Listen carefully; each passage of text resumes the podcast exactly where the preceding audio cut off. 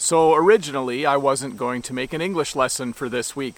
We have a lot of work to do on the farm, and I was going to spend some time doing that and just take a little break from making videos. But then it kind of rained yesterday and it rained again this morning, so I can't really do any work on the farm. So I thought, why not pop outside and let people know how my summer is going?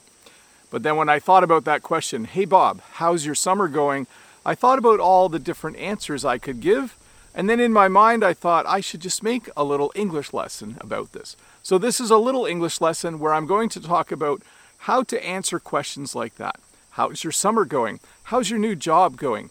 Uh, how's your trip going? When people ask you about how something is going, I'll teach you about four or five ways that you can respond. One of my favorite ways to respond when someone asks me how something is going is to use the English phrase, so far so good. I like this phrase because it doesn't mean that everything's been amazing.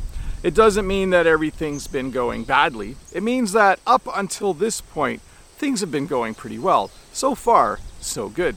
So, from the beginning of summer until now, if you were to ask me the question, hey Bob, how's your summer going? A good answer, an answer that I would probably give is to say, so far, so good. Um, it's been a nice month so far of summer vacation for me, and uh, up until this point, everything has been going really, really well. So far, so good. Let's imagine you've started a new job and someone says to you, Hey, how's the new job going? A great answer would be to say, I can't complain.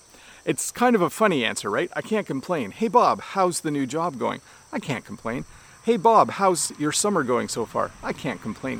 What this means is that up, the, up until this point, nothing bad has happened. There's nothing to complain about it kind of implies that up until this point at the new job or in my summer, everything has been pretty good. So, another way that you can answer a question that someone asks you about how something is going is to simply say, I can't complain.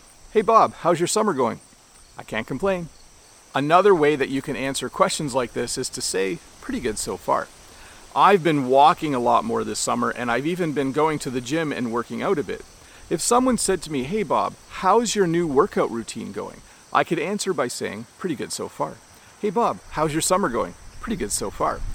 When people ask you this type of question and you say pretty good so far, it means the same as so far so good. It means that you started something in the past and you're still doing it. And at this point in time, when you look at the things that you've done, all of them have been pretty good. There's nothing really bad that has happened. So Hey Bob, how's your summer going? Pretty good so far.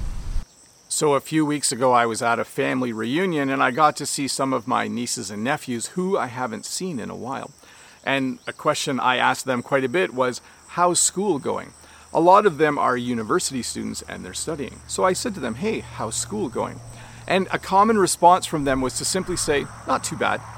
This is another really subtle way to answer the question. It doesn't mean that school is amazing. It doesn't mean that school is going badly for them. It means that they're doing fine, that they're probably enjoying it, and it's not too bad. So, hey, how's school going? A good answer would be not too bad. How's your trip going? Not too bad. Hey, Bob, how's your summer going? Not too bad. So, to review, let me see if I can remember all four of these phrases off the top of my head. If you were to ask me this question, Bob, how's your summer going? I could respond by saying, so far so good. I can't complain. Pretty good so far, and not too bad. I almost forgot the third one there. Anyways, thank you so much for watching this little English lesson. If this is your first time here, don't forget to click that red subscribe button and give me a thumbs up if this video helped you learn just a little bit more English. And I just want to say bye, and I hope you have a great week. Hi, Bob the Canadian here. Thank you for listening to this English podcast lesson. If you would like to support me, in the work that I do as an online English teacher, please visit patreon.com slash Bob the Canadian.